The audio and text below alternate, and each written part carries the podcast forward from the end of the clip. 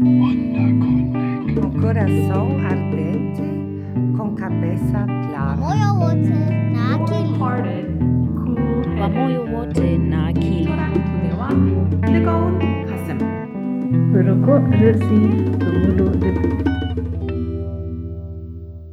Herzlich willkommen zu einer weiteren Folge von Wunderkundig. Heute geht es zum Thema Arbeit, Mythos und Wirklichkeit mit Simon Wieskegel und Song Kim.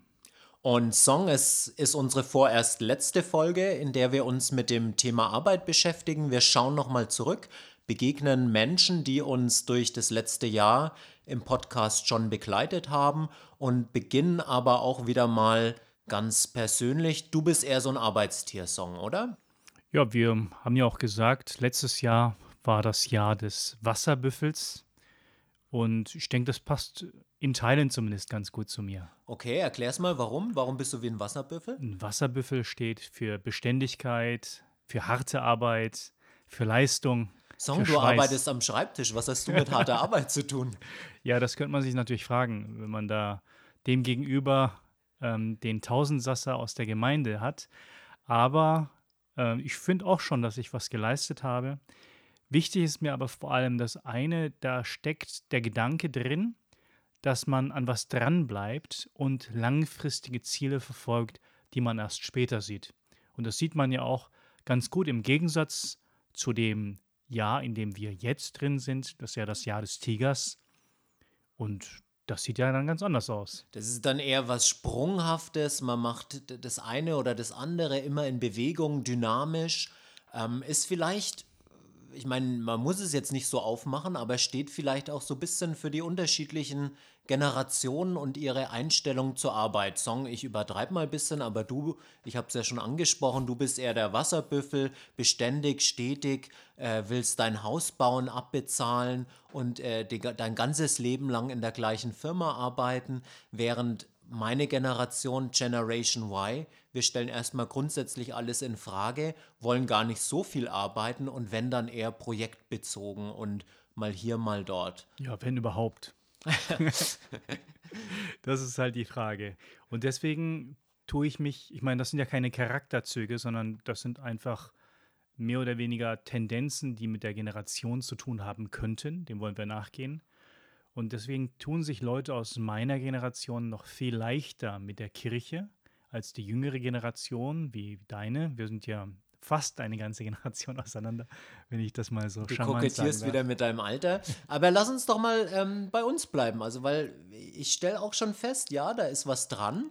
Also dieses Thema Vereinbarkeit von äh, Freizeit, Work-Life-Balance ist schon was, wo ich denke oder wo ich feststelle, ja, ist mir wichtig, dass ich also nicht sagen will, ich habe mein ganzes Leben irgendwie am Schreibtisch verbracht oder gearbeitet, ich war äh, wenig zu Hause, sondern ich will auch Zeit mit den Kindern haben, Zeit für Familie haben, für Freunde, für Hobbys. Und deswegen bin ich auch recht zufrieden, dass ich jetzt 50 Prozent arbeite und dass das also auch läuft, dass ich es mir leisten kann oder wir uns als Familie das auch leisten können, dass es dann funktioniert. Ist ja auch was, was in früheren Zeiten, muss man auch dazu sagen, mit Kinderbetreuung und mit den Möglichkeiten auch gar nicht so möglich war.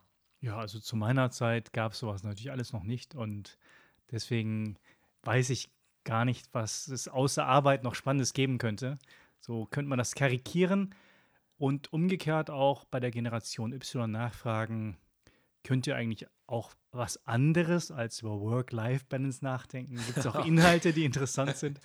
Und so kann man das hin und her spielen. Aber ich habe den Eindruck, zum Beispiel was Häusle bauen betrifft, dass wir uns das in unserer Generation schon gar nicht mehr leisten können, wenn wir nicht damit begonnen haben.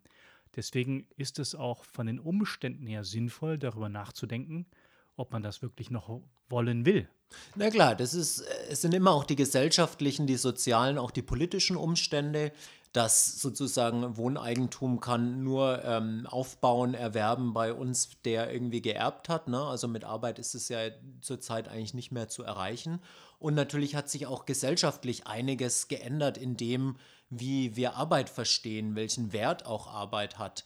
Ne? Also die ganzen Stichworte irgendwie ähm, New Work oder ähm, agiles Arbeiten, Homeoffice, da ist ja ganz viel Bewegung reingekommen. Und wir nehmen nochmal diesen Wasserbüffel und den Tiger als Gegensatz auf und schauen jetzt nicht nur auf unseren Kontext, sondern schauen auch nochmal auf die sogenannten Tigerstaaten. Song, du hast sie drauf. Wer sind die Tigerstaaten? Also klassischerweise, das hat man ja eher in den 90er Jahren so gesagt, sind das Taiwan, Südkorea, Singapur und Hongkong. Also auch eine ganz interessante Mischung von Staaten, die dann damals, also schon in den 70ern, mächtig aufgeholt haben und wo deutlich werden, wurde, dass sie vom Bruttosozialprodukt teilweise auch europäische Länder schlagen würden. Und heutzutage ist es ja, wenn man jetzt auf den ganzen Bereich von Bildung schaut, ne, wenn man sich anschaut, Bildungsstudien, da ist natürlich klar, dass so Länder wie Hongkong ähm, und Singapur, die vergleichen sich gar nicht mit Deutschland, also weil sie eh wissen, dass Deutschland schlagen sie wahrscheinlich mit links irgendwie in solchen, ähm, zumindest in einigen wichtigen Parametern, auch bei den ganzen Bildungsfragen. Und da ist es ja so, dass der Sprung nach vorne mit dem großen Vorbild Japan, die so die ersten waren, die ähm, eben gesagt haben, wir kopieren nicht nur den ähm, Westen, sondern wir finden eigentlich auch unseren eigenen Weg, auch im Hinblick auf das, wie wir Arbeit verstehen und Arbeit leben wollen, äh, wo das ja ganz gut geklappt hat, wenn man sich das nur anschaut. Nämlich, was heißt es denn? Was für eine Art von Arbeitsethik steckt da dahinter? Song, du hast länger in Hongkong auch gelebt. Ich Wie arbeitet man in Hongkong? Ich meine, da gibt es ja ganz verschiedene Aspekte daran. Also das sind ja nicht einfach Fabrikarbeiter in Hongkong gewesen, sondern vor allem Leute im Dienstleistungssektor. Und ich erinnere mich noch gut, dass man zum Beispiel, wenn man Ausschau hielt nach einer neuen Wohnung und dann zum Immobilienmakler gegangen ist, dass das Zeiten waren, wo in Deutschland alle Bürotelefone schon abgeschaltet wären. Und da konntest du hingehen und die Leute kamen teilweise auch vom Abendessen zurück nochmal an die Plätze, um für dich eine Dienstleistung bereitzustellen. Das sind Sachen, die natürlich in der Servicewüste Deutschland, wie es ja immer heißt, schwer zu verstehen sind. Die Kehrseite davon ist natürlich auch die ständige Verfügbarkeit. Also dein Chef, deine Chefin erwartet dann ja auch von dir, dass du eben nicht nur, wie es üblich ist, an sechs Tagen von neun bis neun ähm, arbeitest, sondern dass du darüber hinaus eben für die Firma vielleicht noch mehr bringst, weil das gehört ja auch mit dazu. Die Firma ist nicht nur dein dein Arbeitgeber, sondern ist ja noch, noch mehr. Wie, wie kann man sich das vorstellen? Ja, das ist eben auch das soziale Feld, in dem man sich bewegt. Man geht gerne mit den Kolleginnen und Kollegen essen. Es ist seltsam, wenn man alleine für sich isst oder wie in Deutschland nicht unüblich am Arbeitsplatz ähm, kurz auslockt, um für, für 20 Minuten seinen Feschbar aufzuessen. Das ginge in Hongkong schlechter. Allerdings bestellt man sich dann das Essen, weil man auch keine Zeit hat. Und dann isst man dort am Arbeitsplatz eben die verschiedenen chinesischen Gerichte. Und tatsächlich ist es so, dass man sich seinen Kolleginnen und Kollegen gegenüber, vor allem den Vorgesetzten gegenüber, sehr stark loyal versteht. Und das bedeutet, dass man in der Freizeit auch Sachen macht, die womöglich von der Firma organisiert sind. Also auch viel Charity, Wohltätigkeit findet im Rahmen der Firma statt. Naja, das, hat, das fand ich auch, das hat mich beeindruckt, als ich nach Hongkong gekommen bin, dass so meine ersten Arbeitstage, also ich war erst so ein bisschen abgeschreckt, ne, habe mir gedacht, oh weh, ähm, da herrscht eine unglaubliche Präsenzkultur. Man muss ständig da sein. Dem, äh, dem Principal oder dem President von dem äh, Seminary, an dem wir beide unterrichtet haben, war auch ganz wichtig, dass ich also mein Zimmer nicht so ein bisschen abseits habe und dass ich auch keine Schlafcouch im Zimmer habe, sondern dass ich also mitten im Kollegentrakt bin, dort, wo ich greifbar bin, wo ich bei den Leuten bin. Und es, es war dann auch wichtig, dass ich einfach die ersten Tage da bin und dass klar war, die, es wird auch erwartet, dass ich eigentlich an jedem Tag irgendwie auf dem Campus bin. Und was mich dann aber wirklich verblüfft hat, war, dass die ersten äh, Wochen oder Monate war jetzt kein richtiges Arbeiten, ich setze mal hier so äh, Gänsefüßchen dazu, sondern es war irgendwie mit den Studenten und Studentinnen wandern gehen, Zeit mit den Kolleginnen und Kollegen verbringen, was alles, so habe ich es dann verstanden, auch zu, zu dieser Arbeitszeit mit dazugehört. Und ich finde es ja interessant, dass man gerade bei den Tigerstaaten von der konfuzianischen Ethik spricht, die sehr beziehungsorientiert ist. Und das hat ja tatsächlich etwas. Es geht nicht darum, möglichst viele Stunden zu ackern.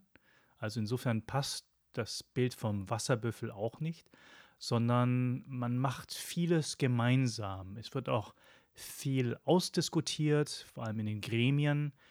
Und wenn man etwas tut, dann tut man das so, dass man niemandem dabei Schaden zufügen möchte. Man will auch nicht brillieren auf Kosten der anderen, sondern versteht die Aktivitäten als Gemeinschaftserzeugnis.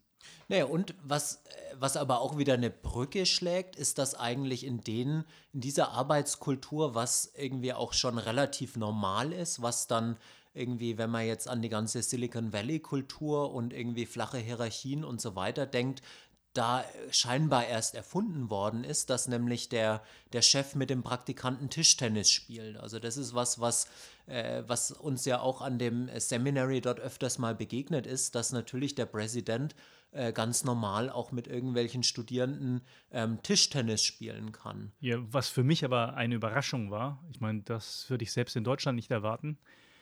Ähm, einerseits gibt es ja in Hongkong auch sehr starre Hierarchien und in Südkorea zum Beispiel wäre es unvorstellbar, Mhm. dass der Präsident mit den Studierenden Tischtennis spielt. Würde ich jedenfalls denken. Oder wenn ich Präsident wäre, würde ich es nicht machen, Würdest du, das ist klar, dass du nicht mit den Studierenden Tischtennis spielen würdest. Weil ich nicht klar, verlieren möchte. Ja.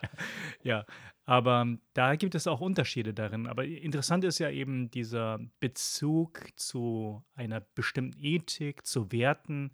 Und das ist ja auch eine alte Frage, die wir immer wieder mitbringen. Ähm, wovon ist eigentlich Arbeitsethik beeinflusst? Hängt das eher vom Klima ab? Und da würde ich gerade bei den Tigerstaaten sagen, oh, das sind klimatisch doch unterschiedliche Zonen. Daran nicht. Hängt es von einem bestimmten Verständnis von Philosophie ab, das im Hintergrund mitläuft? Und da wäre natürlich der Konfuzianismus ein guter Kandidat. Ja, ich meine, äh, Song, du hast jetzt mal hier en passant ein ähm, paar Jahrhunderte, ähm, sag ich mal, Philosophie, Wirtschaftsdiskussion und auch ähm, religionswissenschaftliche Diskussionen ähm, zusammengefasst oder hier aufgegriffen. Ähm, ganz klassisch natürlich die Frage bei Max Weber, der eben auch gesagt hat, die jede Wirtschafts- jeder Wirtschaftstyp ist eigentlich mit einer Religion verbunden. Also irgendwie fürs Christentum dann äh, der Handwerker und fürs, ähm, fürs Judentum der Krämer, für den Islam der Krieger. Also wo man schon so merkt, unglaublich viele Klischees, die da mit, mitschwingen. Ähm, das müssen wir, glaube ich, gar nicht so sehr vertiefen. Aber die Frage ist sehr spannend. Ne? Also ähm, was macht es mit äh, den Menschen und mit ihrem Bezug zur Arbeit, wie man, wie man seine Arbeit versteht, wenn ein bestimmtes religiöses Setting da ist. Ja, und dann finde ich es nochmal interessant zu sagen, es sind ja ohnehin Kulturen und Religionen im traditionellen Modell jedenfalls so eng miteinander verwoben, dass man sie schwer auseinanderhalten kann. Aber da finde ich es eben interessant zu fragen, was der Konfuzianismus ist, weil eigentlich die Behauptung dahinter steht, das ist keine Religion, sondern ein ethisches System, ein Wertegefüge, eine Art zu leben. Und die eigentliche Religion dahinter wäre so eine Art von Ahnenverehrung oder dieser, dieses Verständnis von Familie und der Zusammengehörigkeit der Menschen auf unterschiedlichen Beziehungsebenen. Ja, es ist, ist vielleicht sowas wie ein Gesellschaftssystem, ne? Also dass man ein, ein Ordnungssystem für einen bestimmten Bereich von Gesellschaft, könnte man auch sagen, was eben alles durchdringt und was dann aber auch mit verschiedenen religiösen Systemen kompatibel ist. Also dieses, dieses Wertesystem lässt sich dann eben auch religiös unterschiedlich durchbuchstabieren. Also das ähm, funktioniert für Christinnen und Christen in den Staaten, in Singapur, in Hongkong genauso wie es eben für äh, für Muslime oder für, ähm, für Anhänger von klassisch äh, chinesischen Religionen, also jetzt Ahnenkult oder ähnliches, auch passen würde. Ja, und das ist wohl ein wechselseitiges Geben und Nehmen von, sag ich mal, Arbeitsethik, Arbeitskultur und Religion. Und da stellen wir an vielen Stellen der Erde immer wieder fest, dass es darin auch Überraschungen geben kann. Also nicht nur das ähm, wie wir klassischerweise denken, jemand wird vielleicht irgendwo im globalen Süden Christ und fängt dann an, wie ein Protestant zu arbeiten und ein Vorzeigeschweizer zu werden, sondern es kann auch ganz anders sein. Ja, und wir haben uns, haben wir ja schon mal versprochen, wir haben noch mal eine Stimme von Tapas, Tapas Ghosh, der schon mal ganz am Anfang in unserem Podcast aufgetaucht ist und der derzeit auch forscht zum Thema Religion und Wirtschaft im indischen Kontext. Er ist in Nordindien beheimatet und erzählt uns was über das indische Kastensystem, was natürlich so ein Prototyp ist für ein Modell, was Gesellschaft strukturiert. Multireligious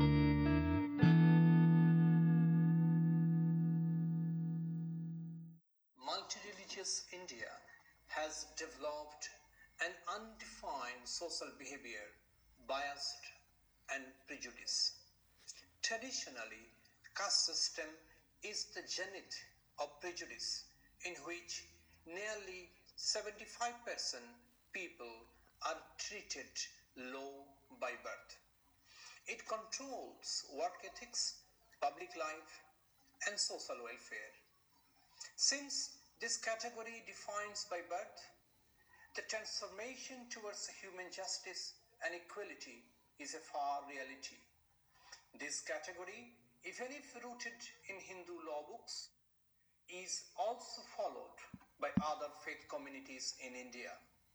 Today, it is more an Indian social system than exclusively a Hindu system. Da wüsste man natürlich gerne, was er im Konkreten damit meint. Also er hat ja noch nicht viel dazu gesagt, ob es bei Christinnen und Christen auch so ähnlich ist mit dem Kastenwesen. Das kann ich mir gar nicht vorstellen. Aber du warst ja mal dort und kannst es vielleicht auch ergänzen für unsere Zuhörerinnen und Zuhörer. Ja, was äh, Tapas ja ganz klar ausführt, ist, dass er sagt, die Begründung für dieses Kastensystem ist zwar ein religiöses, was aus dem Hinduismus, aus bestimmten ähm, Gesetzesbüchern, uralten Büchern natürlich auch stammt, einer bestimmten Tradition der Auslegung, aber es wird in allen religiösen Traditionen inzwischen angewandt und ist eher ein Gesellschaftssystem, was eben mit der indischen Gesellschaft kompatibel ist, als ein spezifisch oder partikuläres religiöses System. Sprich, also ähm, auch die Christinnen und Christen in Indien ähm, handeln entsprechend von dem Kastensystem. Also ich habe das auch erlebt. Ich war auf einem, äh, habe in einem Seminar auch studiert im Südindien und dort war es so, dass die Dalits, also die Selbstbezeichnung für die Kastenlosen, dort ganz wichtig waren und dass aber auch innerhalb von der Dalits und äh, also innerhalb von den Kastenlosen gab es sozusagen wiederum Subkasten und die Christinnen und Christen haben dann sozusagen ihre Vertreter ähm, für, den, für die Studierendenvertretung anhand von diesen Subkasten der Dalits gewählt. Also es hat alles durchdrungen und selbst dort, wo es ganz, ganz weit weg war, dort war das Thema Kaste ähm, eben als so eine so ein Ordnungsmerkmal von Gesellschaft in Indien ganz präsent. Und eben auch bei anderen religiösen Traditionen findet sich das eben. Und natürlich auch, wenn Inder ins Ausland gehen, ähm, findet sich das auch. Also auch in, der, in den indischen Communities in den USA oder in England finden sich natürlich auch genauso diese Kastenfragen. Aber das schließt natürlich gar nicht aus, dass Dalits ähm, in kirchlichen Positionen auch sehr hoch aufsteigen können, oder nicht? In bestimmten Kirchen, ja. Das ist natürlich dann auch wieder dort. Es gibt bestimmte Kirchen, da ist es für Dalits eigentlich fast unmöglich, irgendwas zu werden.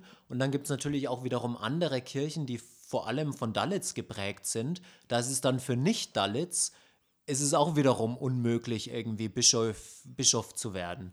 Also da ist es dann auch so, dass eben diese ähm, es funktioniert einfach als Grenze oder als Schranke oder als Identitätsmarker auch, dass die Menschen sich daran ihre Identität festmachen und das auch, auch ihre Ordnung hernehmen, wer dazugehört, wer nicht dazugehört und natürlich auch Thema ähm, Arbeitsethik, wem traue ich zu, dass er, dass er ähm, gut arbeitet, dass er gut repräsentieren kann, dass er was leistet. Da gibt es natürlich ganz, ganz viele Vorurteile, die sich daran festmachen. Und geht es da vor allem um Funktionspositionen, um Leitungsstellen oder geht es auch darum, ob man jemandem zutraut, ein, sag ich mal, ein guter Handwerker zu sein oder ein guter Autor zu sein. Naja, es ist quasi eine, eine, eine Ständeethik, kann man sich eigentlich am meisten vorstellen, ne? dass man sagt, für die Dalits sind eben alle schmutzigen ähm, Arbeiten, aber für die, für die gelehrten Arbeiten oder auch für die, für die ähm, handwerklichen Sachen, ähm, die jetzt nicht irgendwie mit, ähm, mit Sachen zu tun haben, die von einer Reinheitsvorstellung ausgeschlossen werden. Also Leder geht, weil das ist unrein, aber jetzt zum Beispiel irgendwas mit, mit Kleidung oder irgendwas mit Kunsthandwerk ist dann eher nichts, was man, wo man Dalits irgendwie eine Fähigkeit zuschreiben würde. Und das geht natürlich ganz konträr zu, sage ich mal jetzt, westlichen oder unseren Vorstellungen, wo man sagt, es kommt nur auf die Leistung drauf an. Es kommt nicht drauf an, wo du herkommst, sondern es kommt drauf an, wo du hin willst. So ein äh, Poesiealbumsspruch. Es gibt ja, ja, nicht nur in diesem Poesiealbumspruch, es gibt ja so äh, oft die Idee davon, dass Leistung uns auseinanderdividiert weil es dann plötzlich darum geht, wer mehr leistet und wer weniger. Und gerade im Deutschen spricht man ja fast ausschließlich kritisch über Leistungsgesellschaft. Aber wenn ich das so höre, dann klingt das für mich so, als hätte dieses Gucken nach Leistung auch was Egalisierendes. Weil man dann eben nicht so danach schaut, wo kommt jemand her, sondern eher danach schaut, was macht die Person aus dem, was sie hat, aus ihren Fähigkeiten. Klar, es, es bringt natürlich auch, es ist ja das Thema von Chancengleichheit oder von, von Gerechtigkeit, dass man sagt, diese Vorstellung vom Aufstieg für jeden, die muss eigentlich möglich sein. Also das ist ja, ein, denke ich, auch ein uralter Traum, dass man sagt, ähm, der sich natürlich auch in ganz vielen religiösen Traditionen findet. Also da könnte der Tapas auch viel dazu erzählen, dass alle Reformer im Hinduismus eigentlich genau diesen Gedanken ähm, stark gemacht haben, dass sie gesagt haben, alle Menschen sind gleich viel wert. Jeder, ähm, jeder, jeder hat seine, ähm, jeder ist wichtig. Also das, was ja auch eben genau dieses Egalisierende, also Gleichmachende auch hat. Ähm, und aber das treibt dann auch zur Leistung an, weil die Leute zeigen wollen, dass sie gleich sind, indem sie eben besonders gut in dem Gleichsein sind. Ja, ich meine, aber es ist, äh, wir, wir haben ja auch die, äh, gibt es ja auch ne, die, beziehungsweise es treibt ja eigentlich zu fast zu mehr Leistung an. Ne? Gibt es den, ähm, äh, gibt es ja den Spruch, dass äh, was ist eine Frau, was ist mit einer Frau, die genauso viel arbeitet wie ein Mann, ja, die hat keinen Ehrgeiz. Ne? Also, ähm, dass das natürlich das auch was ist, wo man immer merkt, dass, dass, dass natürlich die Positionen, die unterdrückt werden oder die lange unterdrückt worden sind, dass die immer in so einem Rechtfertigungsdruck sind und mehr leisten müssen als andere. Und jetzt ist es ja so, in modernen Demokratien geht man ja davon aus, dass wir in einer bestimmten Hinsicht unterschiedslos sind. Also vom Gesetz sind wir unterschiedslos im Hinblick auf ähm, die Dinge, die wir tun, dürfen, sind wir unterschiedslos, sofern unsere Qualifikation dieselbe ist. Also wir dürfen auch nicht Leute danach auswählen, ob sie vielleicht mit mir auf derselben Schule waren, denselben Dialekt sprechen und so weiter. Ähm, das scheint doch dem zu widerstreben, was Tapas ähm, aus dem indischen Bereich vorgestellt hat. Inwiefern? Ja, dass wir von, einem, von einer Vorstellung ausgehen. Ich glaube, das betrifft eigentlich alle Demokratien der Gleichheit der Menschen. Vielleicht hat es auch ein religiöses Gepräge, da können wir noch mal drauf kommen. Und insofern sowas da ist, was, was John Rawls den Schleier der Unwissenheit genannt hat. Wir tun gegeneinander im Rechtssystem und der Gesellschaft insgesamt so, als wüssten wir nicht, wo die andere Person herkommt, was ihre ethnische Herkunft und so weiter betrifft, selbst wenn wir es wissen, das darf da keine Rolle spielen. Ja, also ich denke, da sieht man eigentlich schön dieses, dieses Zweischneidige von Religion. Also Religion schafft immer natürlich auch Unterschiede, die, die dazugehören, die nicht dazugehören. Aber es hat auch ganz stark so eine egalisierende Wirkung. Ne? Also die ganze Geschichte äh, der Menschenrechte ist ja eine Geschichte eigentlich, die ähm, von religiösen ähm, Befürwortern vorangetrieben worden ist, aber vielfach gegen die Religion, gegen die Vertreter von Religion eigentlich durchgesetzt werden musste. Und da ist diese Frage, ob Religion eigentlich Arbeitsethik verändern können. Also ob durch den Wechsel der Religion sich nochmal was verändert oder ob Religion sogar eine ganze Gruppe ähm, in, ihrem, in ihrer Einstellung äh, zur Arbeit, aber auch in ihrer Vorstellung von Gleichheit und gleicher Würde verändern kann. Da hat Tapas auch nochmal ein interessantes Beispiel für uns mitgebracht. Wir bleiben noch bei den Sikhs oder wir bleiben im, im indischen Bereich und schauen uns die Gruppe der Sikh an.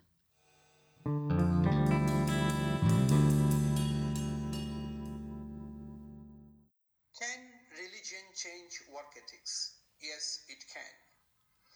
The Sikh religious community is one such example. The gurus of Sikh community have transformed the Sikh community to a prosperous, hardworking, ethical community. They are now self-dependent in all segment of the life and set an example before other religious community to make a life-changing teaching within and from the religion.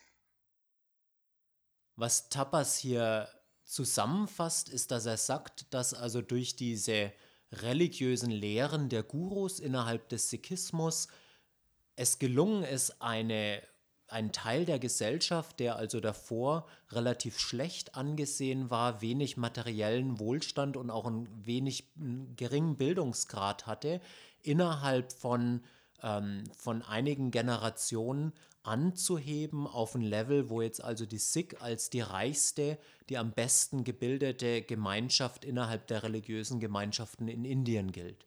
Und die sind ja in sich auch sehr egalitär, ne?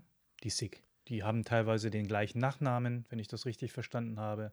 Genau, also das ist, äh, alle, alle Sikhs tragen, äh, tragen bestimmte äußere Merkmale, um sie von anderen auch unterscheiden zu können und in sich natürlich dann ähm, diese Gleichheit auszudrücken. Und dazu gehört der Nachname, auch die Haartracht, der, der, des, der Dolch und noch andere Symbole. Und das führt aber dazu, dass die Menschen motiviert sind. Und da habe ich den Punkt nicht verstanden. Einfach um sich hervorzutun und nochmal auch Werbung zu machen für ihre eigene Überzeugung oder kommt das mehr oder weniger von selbst? Ist es jetzt nicht in einem utilitaristischen Sinne, dass man was anderes dadurch erreichen will, sondern weil man einfach die, dieses Vertrauen hat, eine Basis, um was zu entwickeln? Nee, so wie ich es verstanden habe, geht es auch wirklich um die Lehren. Also, dass die ethischen Lehren ähm, des quasi Sikhismus eben stärker auch auf den Wert von Arbeit, von ähm, was zu erreichen, abheben, ähm, als das jetzt zum Beispiel im vergleichbaren Kontext vom Hinduismus ähm, war. Und der Sikhismus, der eben aus dem Hinduismus vorgegangen ist, teilweise auch aus dem Islam, können wir jetzt länger streiten, aber hat es sehr stark äh, eben betont und dadurch ist es dieser Community gelungen, auch einen äh, gewissen Aufstieg hinzulegen. Ich finde es interessant, weil ja da immer die Frage nach Henne und Ei gestellt wird. Und etwa beim Calvinismus, nach der These von Max Weber zum Beispiel, es heißt, dass es dieses Modell von der Religion ist, das dann die Wirklichkeit auch verändert. Aber wenn ich das so höre, dann klingt es klingt für mich die Frage mit an, ist der Sikhismus selber eine Entwicklung der Moderne, um diese Traditionen, die vorgegeben waren, zu überwinden? Und könnte man nicht in ähnlicher Weise auch die Reformation als eine Entwicklung der Moderne verstehen, die das Alte an dieser Stelle überwunden hat? Und zwar einschließlich religiöser Überzeugungen, aber nicht nur mit diesen. Und der Konfuzianismus in den 70er Jahren dann auch quasi wieder als eine, eine Strömung, als quasi äh, sozusagen konfuzianische Erweckungsbewegung, die eben auch sehr traditionelle Gesellschaften jetzt im, im klassischen Sinn oder auch als ähm, eben mit dem Sprung dann wieder in die wirtschaftliche Moderne unterstützt hat. Ja, zumindest könnte man das fragen. Beim Konfuzianismus, wie gesagt, bin ich mir gar nicht klar, was die religiösen und damit auch die motivierenden Aspekte sind. Eine Ethik hat ja an sich noch nichts Motivierendes. Das ist ja ein, ein feiner Unterschied, den man manchmal vergisst. Eine Religion kann viel stärker Identifikation herstellen und äh, den Antrieb, Dinge zu verändern, als es eine Ethik, die, die eher abwägend ist, tun könnte. Und vor allem gibt eine Ethik nichts von der Mitte heraus, setzt keine Symbole ähm, in Kraft, gibt einem in der Regel keine Lieder. Also ich meine, vielleicht im Marxismus und dann kann man wieder darüber streiten, ob, ob das ein, eine Ethik oder eine Gesellschaftskritik oder was auch immer ist, setzt aber in sich normalerweise nicht solche Formen heraus, die Menschen dazu bewegen, in neue Denkmuster, Glaubens- und Verhaltensweisen hineinzusteigen. Song, äh, ich fand es jetzt als für unsere vorerst letzte Folge ein, eine schöne Zusammenfassung. Was ist eigentlich Religion? Was ist gelebter Glaube weltweit? Also du hast es als ein motivierendes System verstanden oder beschrieben, was auf ganz verschiedene Teilbereiche von Gesellschaft eigentlich schaut. Wir haben uns jetzt heute mit Arbeit beschäftigt, aber wir hatten uns ja auch schon mit Gesundheit, mit Freiheit und mit Frieden beschäftigt. Und das sind ja alles so Bereiche, wo wir festgestellt haben, wie Religion Gesellschaften transformieren, wie sie immer wieder Dinge in Bewegung setzen und wie man die religiös verstehen kann, aber eben auch nicht nur religiös, sondern Religion auch als ganz normaler Teil von Kultur. Ja, und da ist so eine Wechselwirkung. Mir hat mal jemand ähm, einen Spruch mitgebracht aus Singapur, wo es hieß, dass die Religionen sich gegenseitig annehmen können. Und ich fand das bemerkenswert für einen Staat, der selbst sich nicht als religiös versteht, sowas nach vorne zu spielen. Und ich denke, dass gerade in vielen Ländern ein sehr wichtiger Schritt ist, zu klären, wie können diese religiös motivierten Menschen zusammenleben und darin auch immer ein Stück weit sich auch von außen sehen. Und ich denke, das ist in unserem Podcast geschehen, dass wir da auch berichtet haben, Stimmen eingetragen haben. Das hat sich so miteinander verflochten. Und ich bin gespannt, wie es jetzt weitergeht. Ja, und so verabschieden wir uns heute für unsere vorerst letzte Folge von Ihnen als Hörerinnen und Hörern von Wunderkundig. Wir hoffen, es hat Ihnen immer mal wieder Spaß gemacht. Sie konnten dranbleiben und Sie haben vieles Neues gelernt, sich gefreut und haben uns gerne zugehört. Wir verabschieden uns und wünschen alles Gute. Bis ein andermal. Das war Simon Wiesgickel. Und Song Kim, der gerne noch hinzufügen würde, falls Sie Themen haben, die Sie gerne von uns behandelt haben möchten, schreiben Sie uns, melden Sie sich und dann ist das vorerst letzte Mal eben tatsächlich das vorerst letzte Mal. Ade. Con corazón ardente, con cabeza clara. Moyo wote na akili. Cool Kwa moyo wote na akili. tunawa 뜨 berokok resi kemudu see.